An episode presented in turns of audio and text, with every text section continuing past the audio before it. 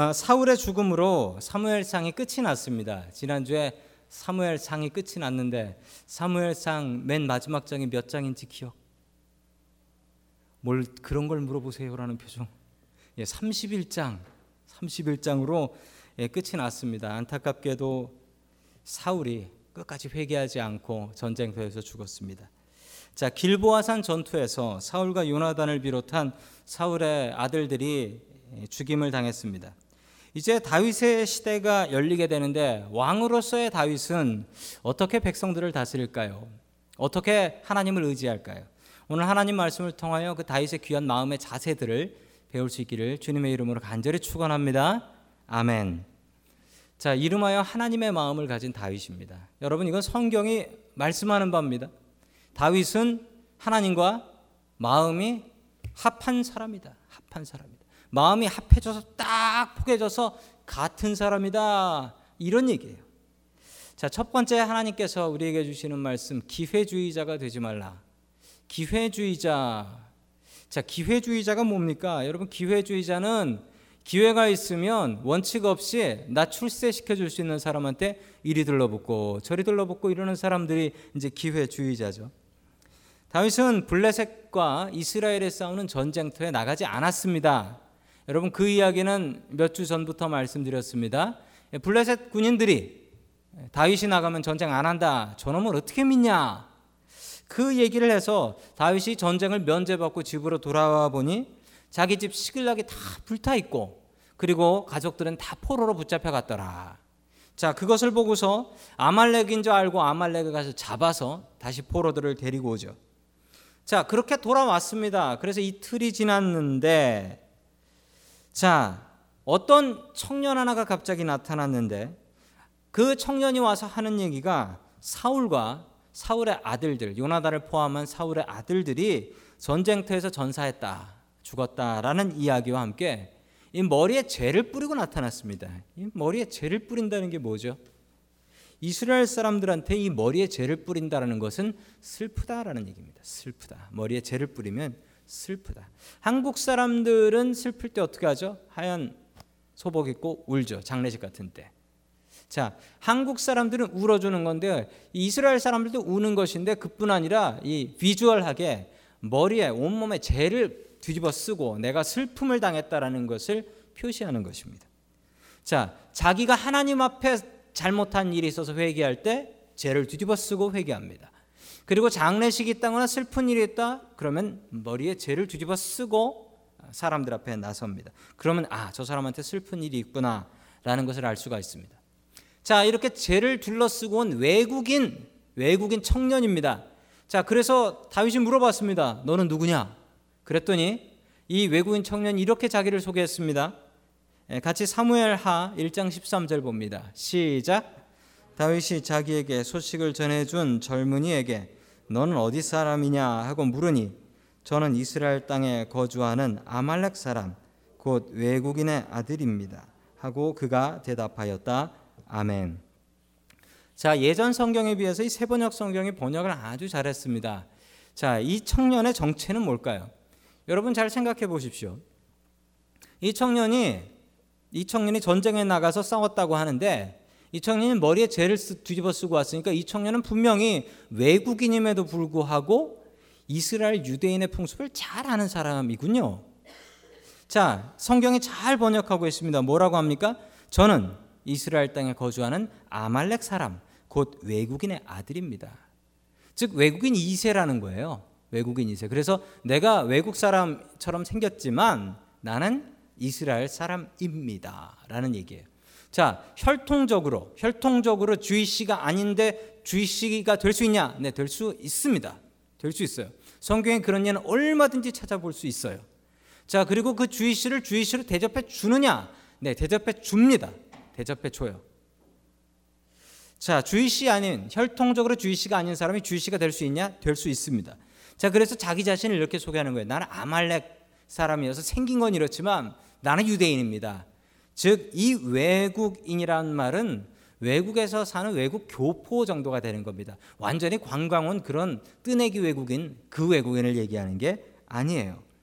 자, 이 아말렉 청년은 출세하고 싶고 이 이스라엘 사회에서 성공하고 싶은데 혈통적으로 막혀 있습니다. 그러니까 이 사람이 바로 오늘 성경에 나오는 기회주의자입니다. 기회를 잡기 위해서 조금 전에는 사울한테 붙어 있었어요. 사울한테 붙어서 어떻게 잘해요? 왜냐하면 사울이 왕이니까. 사울이 죽고 나니까 아이고 이제 나는 어떡하냐? 다윗한테 붙어야지. 그래서 다윗에게 오는 겁니다. 이 아말렉 청년이 출세하기 위해서 기회를 잡기 위해서 거짓말을 하는데 여러분이 일장에 나온 거짓말을 여러분이 한번 여러분 눈으로 직접 한번 찾아보십시오.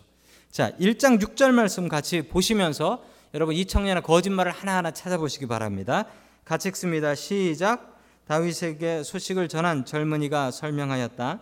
제가 우연히 길보아 산에 올라갔다가 사울 임금님이 창으로 몸을 버티고 서 계신 것을 보았습니다.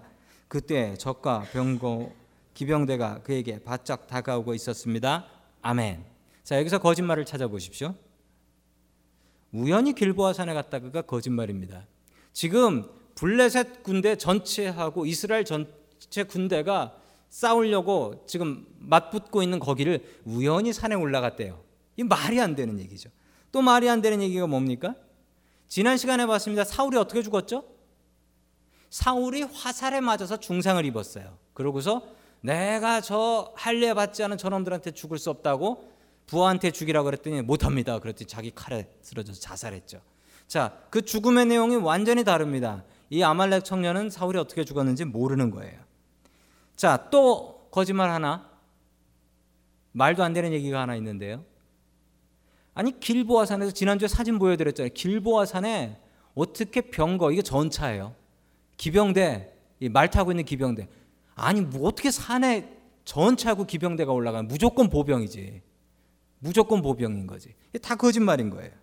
그런데 이 거짓말이 통할 수 있는 것은 다윗이 못 봤으니까. 이렇게 얘기하면 그건 믿는 거죠. 다윗이 못 봤으니까 이거를 갖고 뭐 시비 걸 수는 없단 말이에요. 자, 그런데 그 다음 거짓말을 좀 찾아보십시오. 우리 구절 말씀 같이 봅니다. 시작. 사울 임금님이 저더러 어서 나를 죽여다오. 아직 목숨이 붙어 있기는 하나 괴로워서 견딜 수가 없다 하고 말씀하셨습니다. 아멘. 이 부분에 결정적인 거짓말이 있고 이 부분을 듣고서 다윗이 이 거짓말이라고 알 수 있습니다. 뭐가 거짓말이죠? 사울이 예배는 안 드려도 이스라엘 자손이라는 할례 받았다는 자존심으로 뭉쳐 있는 사람입니다. 지난 시간에 뭐라고 하면서 죽여달라고 했죠? 내가 저 할례 받지 않은 놈들한테 놀림거리가 될까봐 두려우니 죽여라. 라고 했잖아요. 그런데 지금 죽여달라라고 하는 대상이 누구예요? 할례 받지 못한 아말렉 사람이에요. 외국인이에요. 아무리 사울이 급해도 외국인 붙잡고 할례 받지도 못한 그 사람한테 나를 죽여 주시오라고 할 리가 없어요. 이 부분에서 다윗이 어? 이놈이 지금 거짓말을 하고 있네. 알 수 있는 내용입니다. 자, 그리고 계속해서 10절의 말씀 같이 봅니다. 시작. 제가 보기에도 일어나서 사실 것 같지 않아서 다가가서 명령하신 대로 하였습니다. 그런 다음에 저는 머리에 쓰고 계신 왕관을 벗기고 발에 끼고 계신 팔찌를 빼어서 이렇게 가져왔습니다. 아멘. 자, 10절에 나온 거짓말은 뭡니까? 10절에 나온 거짓말. 뻔히 들통날 만한 거짓말이 있는데 자, 그 거짓말은 전쟁터에 나가 보셨어야 알지요. 여러분 전쟁터에 왕관을 쓰고 가는 바보가 어디 있어요? 전쟁터에서 번쩍번쩍하는 왕관을 쓰고 돌아다니는 것은 그건 저기 있는 가게 이름하고 똑같은 거예요. 타겟. 거기로 다 화살 날라와요. 이 거짓말이죠.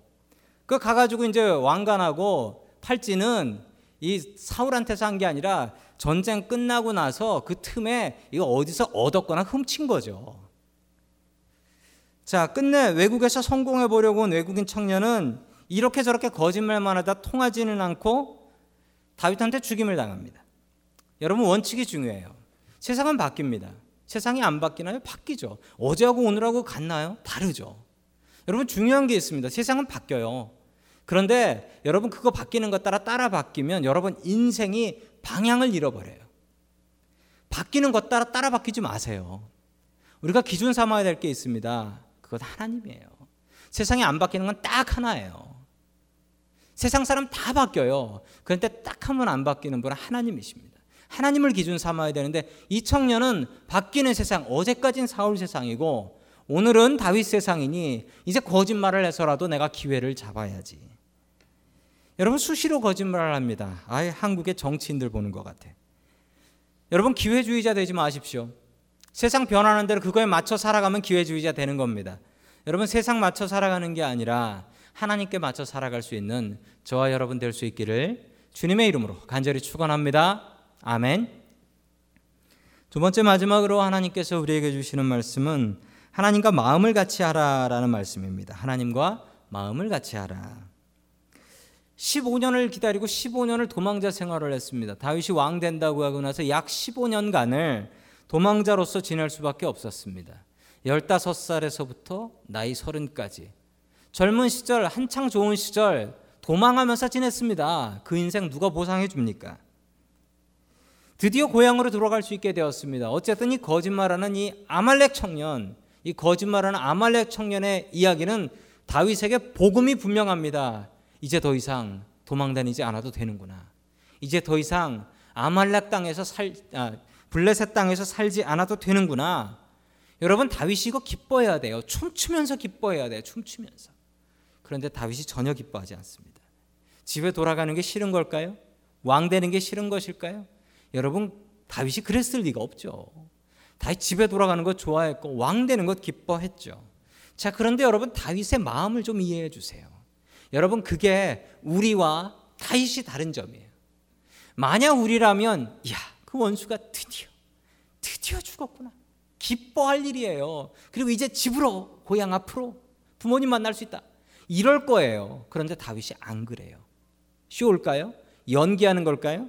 자, 12절 말씀 같이 보겠습니다. 시작. 그리고 그들은 사울과 그의 아들 요나단과 주님의 백성 이스라엘 가문이 칼에 맞아 쓰러진 것을 슬퍼하면서 해가 질 때까지 울며 금식하였다. 아멘. 여러분 이렇게 한 이유가 뭘까요? 아, 친구 요나단이 죽었으니까. 여러분 아니에요. 다윗이 이렇게 금식했던 이유 중엔 사울도 들어 있다니까요.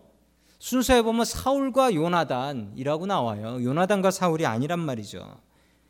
여러분 혹시 다윗이 쫓고 쫓기다가 톰과 제리처럼 쫓고 쫓기다가 정들어 버린 걸까요? 아이고 그래도 사울이 제일 나를 사랑해 줬는데 이런 걸까요? 연기하는 걸까요? 아니에요. 진심이에요. 진심. 다윗의 마음을 이해해 주시기 바랍니다. 다윗의 마음은 하나님의 마음이에요. 하나님의 마음하고 그의 마음이 통하고 있어서 집에 돌아가는 즐거움보다도 왕이 되는 즐거움보다도 슬프고 괴로운 마음이 앞서는 거예요. 여러분 먼저 원수 사울이 죽었다는 것, 이 일은 이스라엘이 전쟁에서 졌다는 얘기고 그 얘기는 하나님의 이름이 땅에 떨어졌다는 얘기입니다. 그래서 다윗은 슬퍼하는 거예요. 하나님의 이름이 땅에 떨어져 버렸으니 슬퍼하지 않을 수가 있겠습니까? 내가 사랑하는 하나님의 이름이 땅에 떨어졌고 저 블레셋 사람들이 하나님과 싸워 이겼다라고 이야기하는데 자 그리고 미워도 왕이 죽었습니다. 나라의 왕이 죽고 나면 사람들 슬퍼하고 힘들어합니다. 심지어 저 북조선 저기서도 그 나쁜 왕이라는 왕이 죽으니까 백성들이 울어요. 백성들이 백성들이 울어요. 백성들이 울어서 그 탈북하신 분이 그래요. 그거 연기죠. 그 카메라 지나가니까 그러는 거죠. 그랬더니 그 탈북자 뭘 알겠는지 아세요? 당신은 아버지가 밉다고 아버지 돌아가시면 안 웁니까? 그러대요. 아무리 미운 왕이라도 이스라엘의 왕입니다. 죽고 나면 얼마나 큰 이스라엘의 위기가 올까요? 이스라엘의 나라의 체면도 땅에 떨어졌습니다. 게다가 사울을 죽인 블레셋은 이제 앞으로 자기가 싸워야 될 적들이에요. 그리고 자기가 싸우다가 사울처럼 그렇게 죽을지도 그게 자기 운명이 될지도 몰라요. 그걸 어찌 집에 간다고 기뻐하겠습니까? 여러분, 이 다윗의 마음은 하나님의 마음과 합해져 있습니다. 아까 아까 방금 전에 나왔던 아말렉 청년하고 반대예요. 아말렉 청년은 세상 바뀌면 세상 바뀌었으니까 여기 붙어야겠구나. 자, 그런 그런 사람하고 다윗은 세상이 변하던 바뀌던 말던 나는 하나님과 마음을 합한다. 하나님의 마음대로 살아간다. 라는 사람입니다. 여러분 기회주의자 그 청년은 칼에 맞아 죽었고 다윗은 복 받아서 왕이 될 수 있었습니다. 여러분 우리가 본받아야 되는 사람이 누구일까요? 여러분 여러분은 그 아말렉 청년처럼 살고 계십니까? 아니면 다윗처럼 살고 계십니까? 여러분 다윗은 하나님께서 기뻐하시는 일에 기뻐했고 하나님께서 슬퍼하시는 일에 슬퍼할 줄 알았습니다. 여러분 하나님께서 지금 여러분들을 향하여서 여러분들에게 어떤 마음을 품고 계실까요? 여러분 하나님께서는 우리 교회에 우리 가정에 우리 직장에 어떤 일로 기뻐하실까요? 아니면 어떤 일로 슬퍼하고 계실까요? 여러분 그 생각 해보셨습니까? 아니면 하나님 내 마음이 이러니 내 마음 좀 알아주시고 내 마음에 알아서 좀 맞춰 주십시오. 여러분 이렇게 요구하고 있습니까? 여러분 우리는 하나님의 마음에 합한 다윗과 같이 살아야겠습니다. 하나님과 마음을 합하는 저와 여러분 될 수 있기를 주님의 이름으로 간절히 축원합니다.